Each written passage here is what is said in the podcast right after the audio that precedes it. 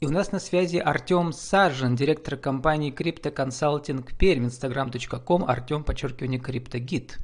Криптогид или зачем предпринимателям криптовалют? Артем, добрый день. Да, здравствуйте. Ну, Артем, наш подкаст выходит в первые дни 2022 года, а ровно год назад э, российское законодательство наконец-то признало криптовалюты и биткоин. И что из этого последовало? Что Расплачиваться ими, оказывается, на территории России нельзя, но можно инвестировать в них. Почему такая вот странная вещь получилась? Да, э, ну смотрите, то есть да, действительно у нас э, в начале года, да, был закон о ЦФА, который гласит нам о том, что мы имеем право сами, да, покупать, хранить, обменивать, да, но ни в коем случае мы не можем расплачиваться за какие-либо товары или, или услуги, опять же. Почему мы не можем это делать? Ну, с точки зрения, опять же, банковского, да, какого-то сектора определенного. То есть э, контролировать это будет на данный момент не то чтобы невозможно, контролировать это можно, но пока нету, скажем так, э, продуманных инструментов, да, у власти, как это все э, контролировать и смотреть за всеми операциями. Поэтому сейчас, к сожалению, мы не можем с вами это делать. И вот То такие есть, независимые виду, зрения бизнеса. консультанты и трейдеры, как вы, они работают с зарубежными биржами, да? Э, ну, вообще, в принципе, по идее, конечно, да, но так, есть определенные биржи, да, каждый, скажем так, э, криптоэнтузиаст, будем так говорить, извините, у меня тут связь прерывается, да. да, каждый просто выбирает для себя оптимальную биржу и торгует на ней, то есть их достаточно много, тут, как говорится, кому что нравится, тот то и выбирает. Но сейчас мы э, э, вернемся и про биржи, и про 2022 а, год. Но сначала хочу спросить, э, что было пять лет назад, когда вы этой сферой заинтересовались, и какая была ваша первая ставка, сколько долларов стоили больше, и что с тех пор случилось с вашими личными приключениями с биткоином? Да тут достаточно все просто. Э, в 2017 году, э, ну, скажем так, в мае месяце где-то, там, плюс-минус, э, я познакомился уже с своей нынешней супругой, вот, ну и, соответственно, как это и бывает, да, в ходе нашего, нашего совместного проживания, да, я понимал то, что моей зарплаты вообще, в принципе, не хватает, то есть тогда работал на пермских моторах, есть такой завод в городе Перми, то есть зарплата была очень маленькая, очень маленькая, то есть там практически даже ее не хватало местами. Ну и то есть, естественно, я для себя понимал, что нужно идти дальше и как-то двигаться. И в плане как бы работы, да, я понимал то, что, ну, мне здесь как бы ничего не светит, будем так говорить. А кем вот. вы трудились? Инженером? Вышло... Нет, да каким инженером? что вы? Нет, нет, ни в коем случае. А, так, сейчас вспомню должность. Э, комплектовщик. Я работал комплектовщиком, то есть э, собирали детали, там, заказы, ну, грубо говоря, там, по коробкам, да, ну, вот так вот, если уж совсем по-простому объяснить, то есть ни в коем случае там я не занимался там ни сборкой никаких двигателей, естественно, ну, просто говоря, просто работа на складе и не более того. А до этого вы учились вы, у вас было какие-то, было какое-то финансовое образование? Нет, у меня образование юридическое, ну, юридическое, я да? не учился. Все-таки, да? Да. Ну да, то есть э, я учился на юриста, хоть и работал э, с 2011 года, когда вернулся из армии, соответственно, работал на предприятиях города. Вот, но была у меня, скажем так, мечта какая-то тогда, в то время, работать в силовых структурах, в органах, да, поэтому и получал юридическое образование, но не пошло, к сожалению. Может не пошло, быть, потому что вам э, не понравилось, и вы ушли в комплектовщики? Э, нет, э, все очень просто, скажем так, не прошел отбор, будем так говорить, простым языком. Вот, не прошел отбор, ну и все, то есть надо было что-то делать, естественно, там у родителей на шее сидеть не будешь, да, и попал на... Отбор военные юристы вы не прошли, да, получается? Нет, нет, нет, э, скажем так, не собеседование, а вот если вы куда-то устраиваете, да, там в органы, естественно, у вас там э, есть определенные там испытания в виде там э, комиссии, да, каких-то документов и всего остального. Ну, на одном из этапов, соответственно, я и не попал. на такую работу и понял то, что дальше пытаться я не буду, потому что это слишком энергозатратно и тяжело. И на работу в органы не видел не попали, в этом смысла. Куда да. вы хотели, да. да а почему не, можно, нельзя да. было попробовать не с органами поработать? Ну, если брать э, просто, да, там, работу юристом, ну, мне не хотелось это делать. Я юридически это получал только лишь э, ради работы, да. То есть я понимал то, что оно мне на, надо будет в любом случае. Но, к сожалению, не получилось. Я почему, ну, Артем, потом спрашиваю, потому что я-то знаю, что в криптовалюты пришли люди из разных профессий вообще. То есть это такая да, абсолютно, как конечно. бы современная, что ли, сказка, что ли, да, у некоторых, да? Вот. Mm. И хочется понять, как вы добились таких высот сейчас в этой новой специальности? Откуда вы пришли и до ну, я дошли? Бы, э, я бы, во-первых, еще не сказал то, что да, там я добился высот, э, поверьте, далеко ну, еще. Вы стали директором филиала компании, а вот криптоконсалтинг это российская компания или это еще филиал международный одновременно?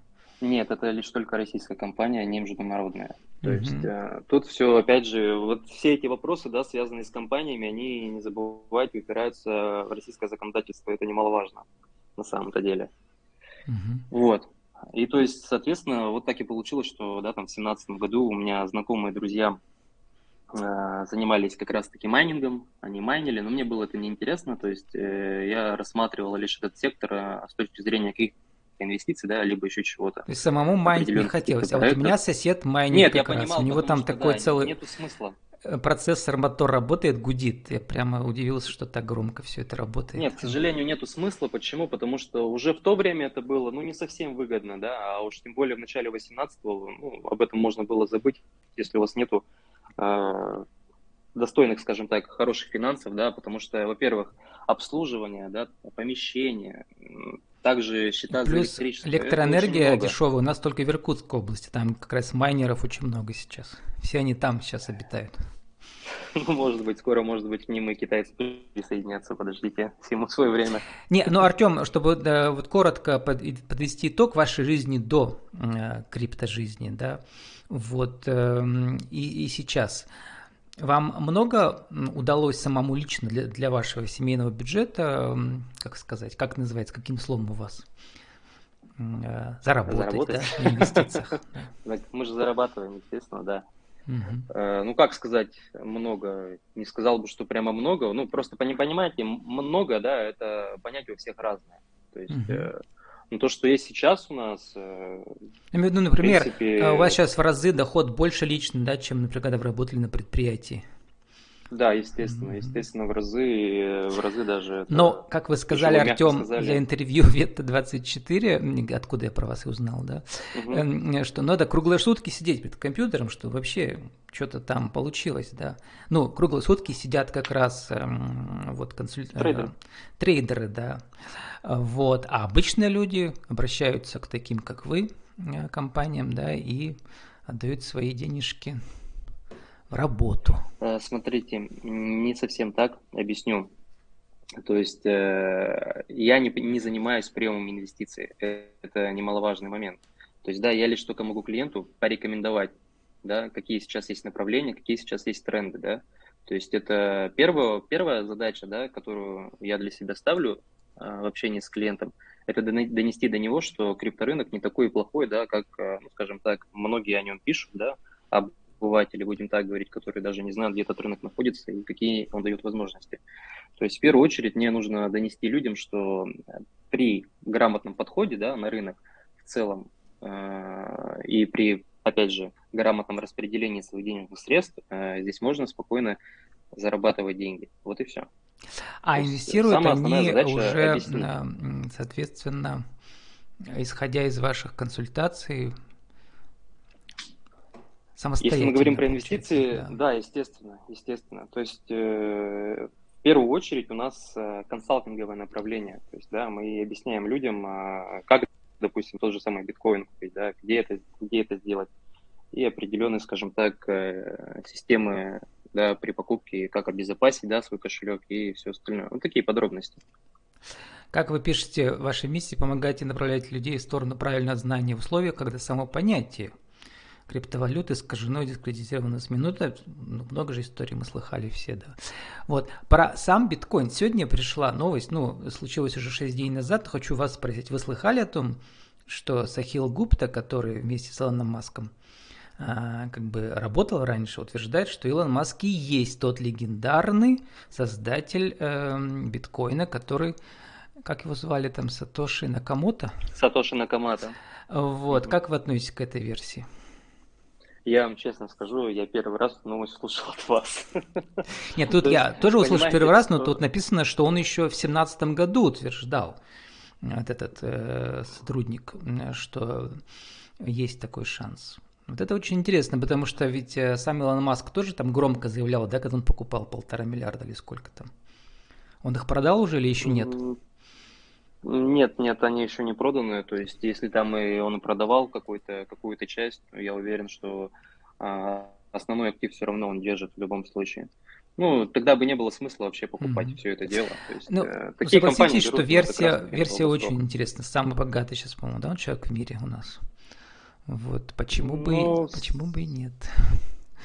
Понять, да. самый богатый или нет, ну, тоже сложно сказать, mm-hmm. да, есть, э, мы же видим, допустим, в сети блокчейна какие-то кошельки, да, криптовалютные с биткоином, где там, ну, у кого-то там 19 тысяч, у кого-то 20 тысяч, и вы понимаете, что, ну, они тоже далеко не бедные, да, вот ну, очень понятно, важную мысль вы сказали во время интервью на Вите 24, э, что э, надо инвестировать, в том числе предпринимателям, да, там от 30 до 50 процентов свободных средств, да, если они есть. Все правильно.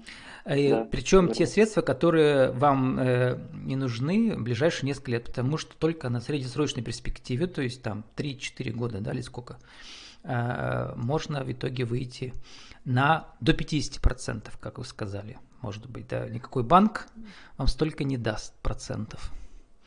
Ну вот смотрите, если мы вернемся к статистике, да, к примеру, и вспомним э, первый крах биткоина, да, биткоина после его, так сказать, первого исторического максимума, да, это конец 2017 года, да, и январь 2018, когда рынок резко полетел вниз, да, с того момента, да, кто покупал, скажем так, на, ну, на хаях, будем так говорить, да, там по 17, по 18 тысяч долларов эту монету, и те люди, кто оставили эти монеты, да, там, или, ну, там, какие-то частицы, там, сатоши, да, у всех, у всех же разные деньги – и оставили их до сегодняшнего момента, я подсчитывал, они заработали ну, примерно около 180-190% чистой прибыли лишь только на этом.